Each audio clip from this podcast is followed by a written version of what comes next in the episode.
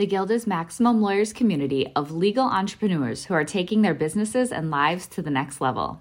As a Guild member, you'll build relationships, be held accountable, and learn strategies specifically designed to get you unstuck and accelerate your plan for growth. Members are also granted exclusive access to masterminds hosted around the country. Our next event is coming up, and we're heading to Scottsdale, Arizona. There's something truly magical about the power of these in person connections where real time breakthroughs happen. Picture this you're surrounded by like minded law firm owners tackling your business and mindset challenges together. The energy is electric, the insights are transformative, and the results are game changing. Investing in yourself is the best decision you'll ever make. The knowledge, strategies, and breakthroughs you'll gain are priceless assets that will supercharge your practice and propel you forward. Join the Guild and secure your ticket to Scottsdale at the best possible price by visiting maxlawevents.com.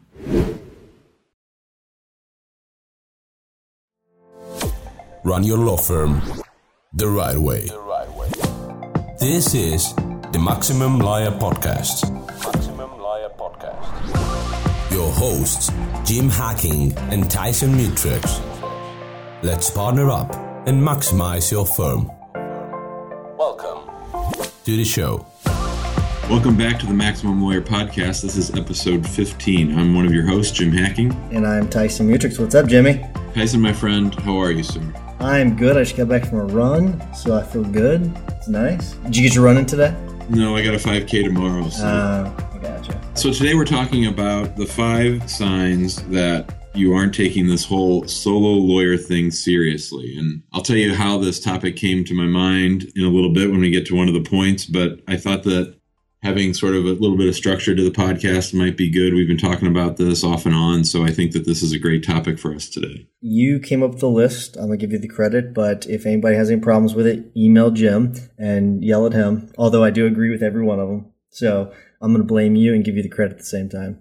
Yeah, I will say that I thought it was a little bit harsh the way I framed it. I think that's okay though. We're trying to push people a little bit to be their best, so I think we get a pass on that. I agree. So what's number one? All right, number one is you answer your own phone.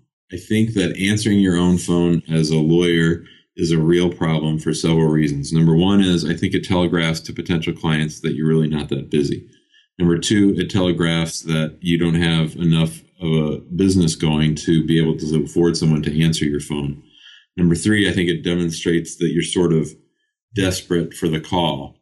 And I think it also number four takes away from your ability to do good work. That if you're jumping to answer the phone every two minutes or whenever someone calls, you're really beholden to the phone. And I think that it really keeps you from doing good work. The two main takeaways for me is that one, it's a lack of time management on your part because most of us, probably if you're listening to this podcast, you probably are busy because there's a reason why you're listening to this podcast. The other thing is, it's you already kind of touched on, is the perception that the clients have of you you may tell yourself, oh, the clients like it, they can get a hold of me. But you know what? The vast majority of the clients, whenever they call, they're expecting a receptionist or someone answering their phone because it's more professional and it just gives them a better feel of who they're dealing with. I mean, I don't take any unplanned phone calls. If someone wants to talk to me on the phone, that's fine. I'm happy to talk to clients. I generally don't talk to potential clients on the phone ever. When you told me that, that really surprised me because I, I don't answer my own phone, obviously, and I don't take unscheduled phone calls from current clients and a lot of other people. But I've got two exceptions, and that is if I get a call from a judge or a court clerk. Sure. Or, and the other one is, is new clients. So, and that, it really surprised me when you told me that a while back that you don't take new calls from clients. But you've got those systems in place. There's a reason why, because you have someone screening it and then setting up your appointments, right? Yeah, if I spend all my time answering, I mean, our phone rings here literally, and I, am not trying to brag or anything, but it, it literally rings here probably 30 times a day. Sure. So if I was taking phone calls, even from potential new clients, that's at least 10 of them. So I think that would just be really distracting. And, and we do, you know, it takes a little bit for our systems to kick in and for our front desk persons to know how to screen the case. But there's a whole protocol that he goes through where he asks them, you know, their basic information, what their legal issue is and then and only then do they get to schedule a time to see with me. I think it's really important to distance yourself from that. I think that I got a lot of this from Dan Kennedy. He's very rigorous about that, about, you know, not making yourself available 24 7 about batching your phone calls and using your phone at the right time. I think you and I both use call scripts. You've got yours built into Infusionsoft. I just trained my people on it and they, now they've got it memorized. It's basically if this, then this, if this, then this. But it's kind of like a culture in a way. There's something that I've been reading in the Ultimate Sales Machine where he teaches his employees the top six questions to do this, the top five things for this. You know, so he gives them these kind of like mnemonic devices on how to remember things and he tests them on it. And something that I've been thinking about doing with my employees on phone calls is like the top six questions you ask a potential injury client. Things like that, so that they can screen those clients for me to basically do the same thing you're doing. Without me implementing that though, I'm not going to feel comfortable with them doing it. But if I think if I put that system in place like you have, I think that's an easy way of doing it. As long as you, you're giving them the questions to ask, they basically check box, check box, check box. Okay, they meet these requirements. Go ahead and schedule them for an appointment. I think that's a great way of doing it. Yep. Because what you want when you're doing your intake with new clients, you just want a steady stream of people who are ready and are the proper kinds of clients for you. You don't want to have to be wasting your time with people who, you know, I would say we get a fair number of calls here for kinds of cases that we don't do, and we either send them to you or to someone else that's appropriate. Right. I think one of the problem with answering the phone is that sometimes people think, oh, it's just a quick call. I only have one quick question. Let me just hop on the phone with Jim and ask him this, and then I'll be able to move on that's not how we're doing it. I don't mind helping people. I like to help people. That's sort of what we do. But giving out free advice or advice over the phone, that's going to prevent them from ever becoming a client. I also think it's going to prevent them from ever taking you seriously as a legal services provider. Yeah, and I think the I can't remember the number. I think the average phone call is 10 minutes or 7 minutes or something like that. So if you did that with every single person, your entire day has been eaten up. So you make a you make a really good point. You, if you spend your time answering those little small questions, you're gonna have no time to do anything else. And so I think you're right. I think that's important. All right, go with number two. All right, number two. Number two is you have a Gmail or Yahoo email account or something like a Hotmail or whatever. I think that was a, a very smart one to point out. a lot of that just has to do with do you look professional? I think. Are you taking this seriously? And no, anytime an attorney gives me a Gmail or a Yahoo account, I think it's ridiculous. I think it's part of it. And maybe you just don't understand technically how it works. But if you pay someone 10 bucks, 20 bucks to fix it, it's easy to do. It really is. It makes all the difference. I mean, I would be a little sheepish if I were to, to give a client a Gmail address as my professional address. I think that that's, it just seems unprofessional.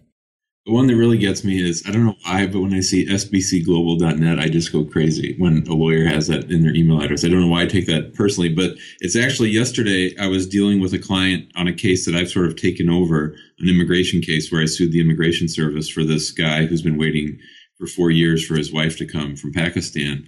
And he hired me to go ahead and file that lawsuit. And I didn't know that he had a prior attorney involved. And the State Department was referencing some Gmail address that didn't make sense. It had no link to my client's name. And I was like, who the heck is this person? And the person, the client said to me, oh, that's my old lawyer. so I, I was like, wow. I mean, you're, like you said, I mean, you can you can get a domain name of whatever you want, and you can you know use whatever address you want. So there's really absolutely no reason for it. I, I, I guess the one the one caveat would be for people that have really really old email addresses, like they've been using that for years and years. But I think I think there's easy redirects where you could start using your old email and you could get both emails in one account while keeping your old one but starting to use a new one. I think you got to phase that out. If you have a Gmail account, you can actually you can do that. So you can you can have unlimited number of emails. Like whenever you send an email out, it shows whatever email you want. So it, I in my firm account, I've got my Mutrux Law firm account. However, in my personal Gmail account, I can also scroll down and choose. I think I've got six different domains. Tyson at, you know, I think one's S, the stlinjurylawyer.com. Another one's the dwilawyer.com or stldwilawyer.com. A bunch of those where I, I used to be able to use those and I still could if I wanted to, so that whenever they're getting that email from you, it looks like it's from a, a an actual dedicated firm email, which th- that's all you really need. You don't have to go and set up a special account if you don't want to, even though I think it's important to keep a business account separate from your personal account. For lots of reasons. Anything else on that? Yeah, one thing you just mentioned the SBC Global Net, and that this is something funny I want to talk about. I helped Matt Fry with his judicial committee campaign, and it's funny because we had access to all the email addresses for people in St. Louis area. Lawyer. And for lawyers, yes, all lawyers. And the vast majority had their own firm firm accounts. But then number one was Gmail. Then it was Yahoo, and then it was SBCGlobal.net, which I really surprised, was surprised by that. I thought it'd be like a Hotmail or something like that. But there's a bunch of attorneys with the, the SBCGlobal.net email address. So I don't know why I take such a front to it. I mean, I think it's a clunky address. I don't know. I know I, I do too. It's just it is. It's it's funny every time someone gives that to me. I'm like, why don't you just change this? I don't even know what SBC Global is. I mean, is it like a really old? Is it like internet? It's like, Southwestern Bell, man. So it's like part of AT and T. It's like it's that old. That's crazy. So hey, maybe we should start a company helping lawyers get real domain names. This is a good idea. Although we wouldn't be focusing, we wouldn't be taking our own advice. So number three. Yes, number three. Go ahead. You meet with potential clients at Starbucks or Panera. Oh man, this is a rough one. And it's here's the thing: there are some attorneys that are willing to jump out of their office and meet their client wherever, which I think is a bad idea. You meet all of your clients in the office, right? Yep, that's the main reason we have the office. Otherwise, we could do what we do anywhere. Yeah, so I meet ninety-five to ninety-nine percent of mine in in the office, and uh, that's I think that's rare for a personal injury attorney. And most personal injury attorneys will tell you, "Oh, I've got to, you got to, you got to hustle, you got to get out there." No, you just got the wrong leads. You're getting those billboard clients. You're getting the ones that are going to be too demanding, uh, aren't going to come to you. If they're seriously injured, I'm obviously going to go meet with them somewhere, if I, the, so they don't have to come into the office. But other than that, I'm not going to, you know, stop my day just to run out of the office. I'm going to schedule an appointment at my office at a convenient time for both of us.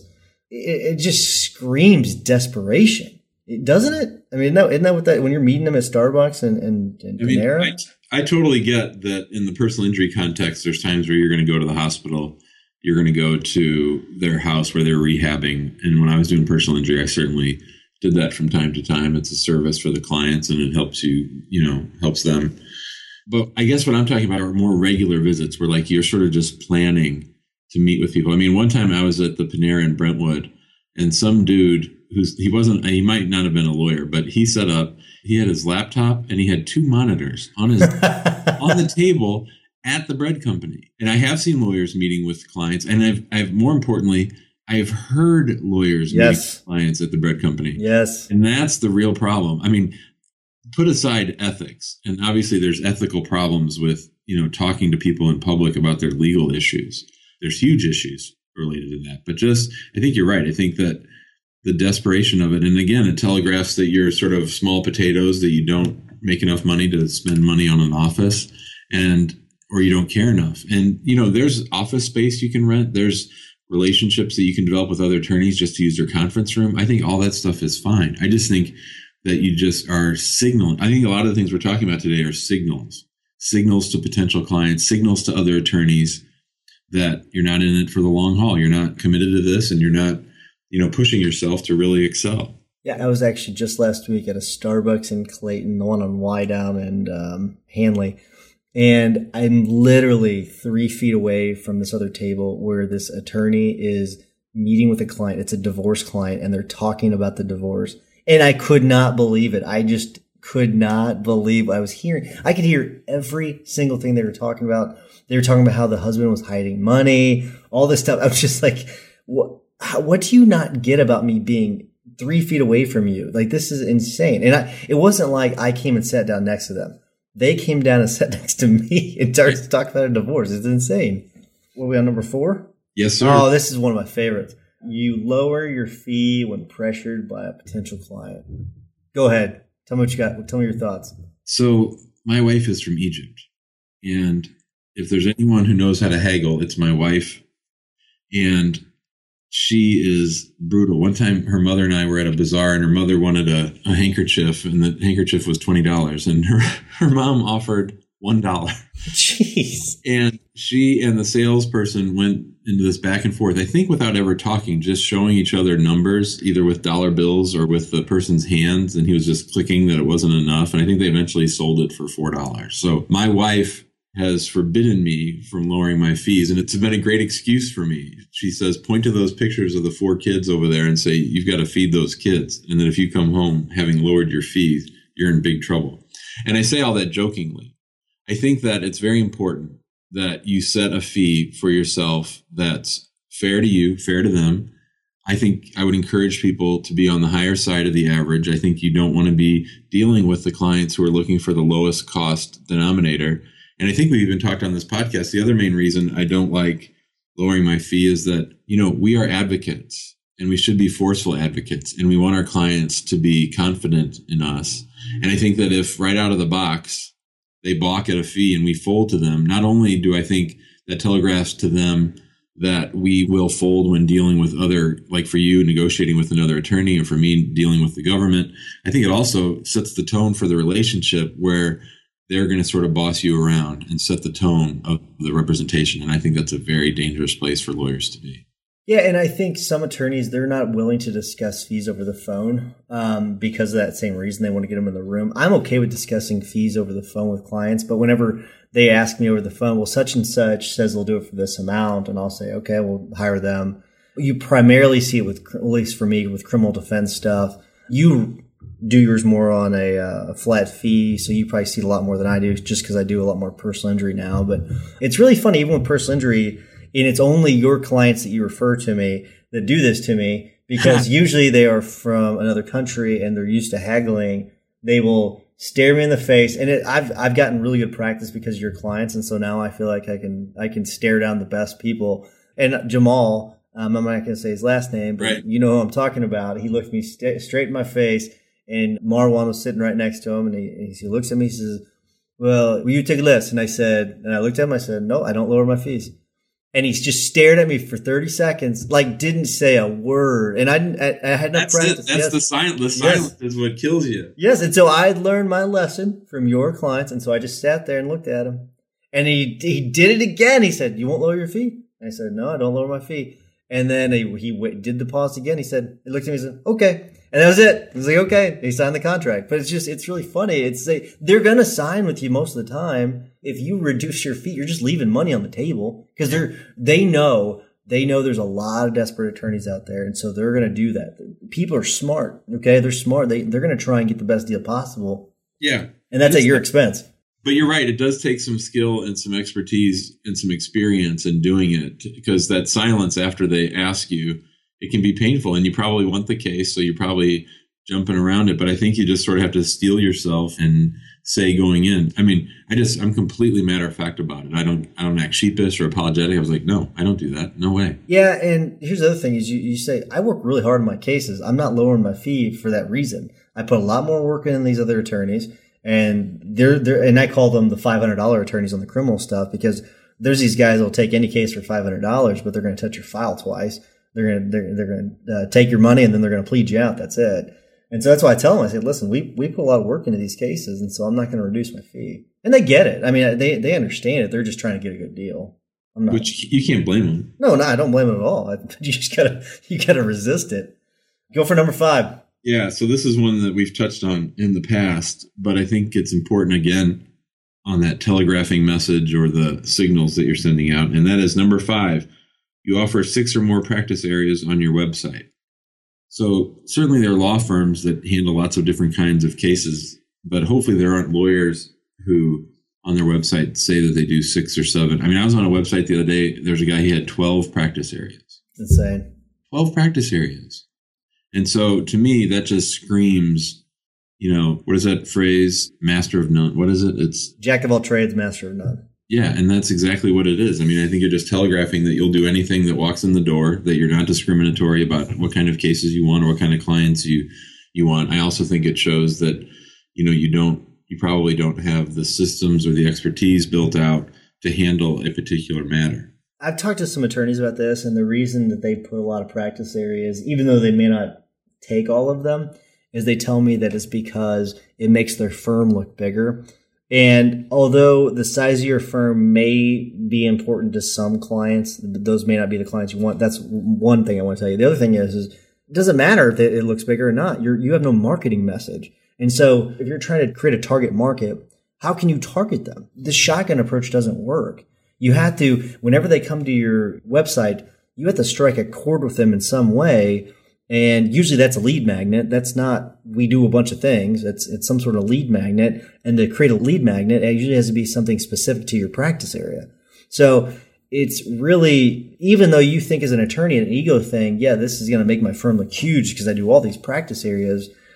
It, it, doesn't matter. It doesn't mean you're going to get the client. You have to have a, a targeted message towards your client to draw them in to get them to contact you. I don't really see how listing lots of practice areas if there's only one attorney makes your firm look bigger. Well, I, am not saying I agree with that, but that's the response I get from people, and I, I agree with that. I, I, think that people see through it and say, "Hey, this guy just wants to look big." And he, you look at the attorneys on his website; it's just him. It's not. It's no one else. It's not a big firm. Yeah, the only way I think you could do multiple practice areas is if you had a website devoted to each practice area where you're de-emphasizing the attorney, you're emphasizing the practice area and providing lots and lots of information about that one particular practice area.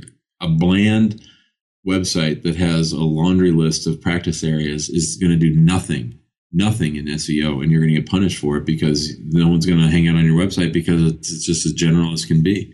Okay, so let's say that someone calls you for an immigration case, right? And it's clear from your website and all your marketing materials that you just do immigration However, let's say that that same person has met with the guy that has 12 practice areas on his website. You're going to be able to use that to your advantage and say, listen, I, this is all I do. I don't, I don't, I don't waste my time with other stuff. It, it's impossible to know all practice areas. It's, it's hard to, to know more than two. And you're going to really leverage that and they're going to hire you. If it's between you and them, they're going to hire you. That's what's going to happen because that's all you do. This is your main focus area. Right. Nice. I think this is actually a really good list. We covered all five, right? We did. We're done. Wow. Our tip hack. You are really going to be surprised when I tell you what my hack of the week is. Um. Okay. For the last two weeks, when I leave the office, I shut down my computer, which I never do, and I do not look at email or social media after I get home. Wait, wait, on Friday? Every day. Oh, every day. Okay. So I am I am no longer looking at emails at home before I go to bed or in the time between when I'm home with my kids and having dinner. And I don't look at it again until I get back to the office. So the two changes I've made are not looking at my phone after I leave the office, and the other one is not looking at it at all in the car, sitting at stoplights and all that stuff. And the mental space that I've had has really increased. I really feel like, well, first of all, I'm actually doing something at home called reading books. which which I have been complaining about that I can't read books because I can't focus because I don't have enough time. I, I've made it through half a book and I'm back on Gary V, the Ask Gary Gary V book. I'm halfway through that, so I have rekindled my love of reading and and I've been spending better time with my kids and I'm a lot less jittery and distracted about what's going on at the office when I'm at home. Okay, I like. It. I am actually shocked by that. That's really surprising to me that would explain why whenever I send you text messages, you don't respond to me at yeah. night. That makes perfect sense. Okay, my tip of the week is one I just uh, kind of touched on the Ultimate Sales Machine. It is a really incredible book. Yep. It is by um, Chet Holmes. Yes, Chet Holmes. Thank you. Uh, Chet Holmes. He is. I mean, I think most people have heard of Chet Holmes, and I honestly, I don't like listening to him speak. I think he's just too, um, just too much of that rah rah stuff. But his book, it is actually he he gets he gets down to the point whenever he's talking about things. He he truly talk. Have you read the book yet? So I did read the book. I think I've even mentioned it on this podcast. And the, the thing that I said is if I could implement everything in that book and the 12 week year, if I did those two things, I don't need anything else. It's it's a brilliant book. The only bad thing about it is the title. Oh, and I agree. I agree. I think that it's it's off base. It's way off base. It's a great book on how to run your business. It's one of the smartest things I've ever read. I actually listened to it and then I bought it in hard copy so I could mark it up. It's it's a tremendous book. You know why the name of the book is Ultimate Sales Machine we've talked about this before. It's why Ben Glass marketing is his great legal marketing is what it is. He Ben Glass talks about a lot of other things, not just marketing, but people know that the the lifeblood of a firm is bringing in those clients, and so that's why he calls it the ultimate sales machine, even though it's somewhat misleading. That's what gets people to buy the book. But I'm glad. I'm glad that that's what it was. And Jim Manning recommended it to me, and to you, I think, as, as well. But it, it draws people in. But it's it's a great book on how to run a company. I mean, just in general, from hiring employees to answering the phones to managing your time. It and the the team building and working on projects together. Yes. Oh, it, it's such a good good book. So over the last two weeks, we've been implementing some of that stuff. I implemented the Dream Manager program, which is from another book, but they go hand in hand with a lot of this stuff. So it's it's it is really good. And I'll talk about the Dream Manager program it's on, on another podcast. But um, that's all I got, man. All right, bud. Well, we'll talk next week and make it a good one. All right, man. You too. See ya. See ya. Thanks for listening to the Maximum Lawyer Podcast. To stay in contact with your host and to access more content, go to MaximumLawyer.com. Have a great week and catch you next time.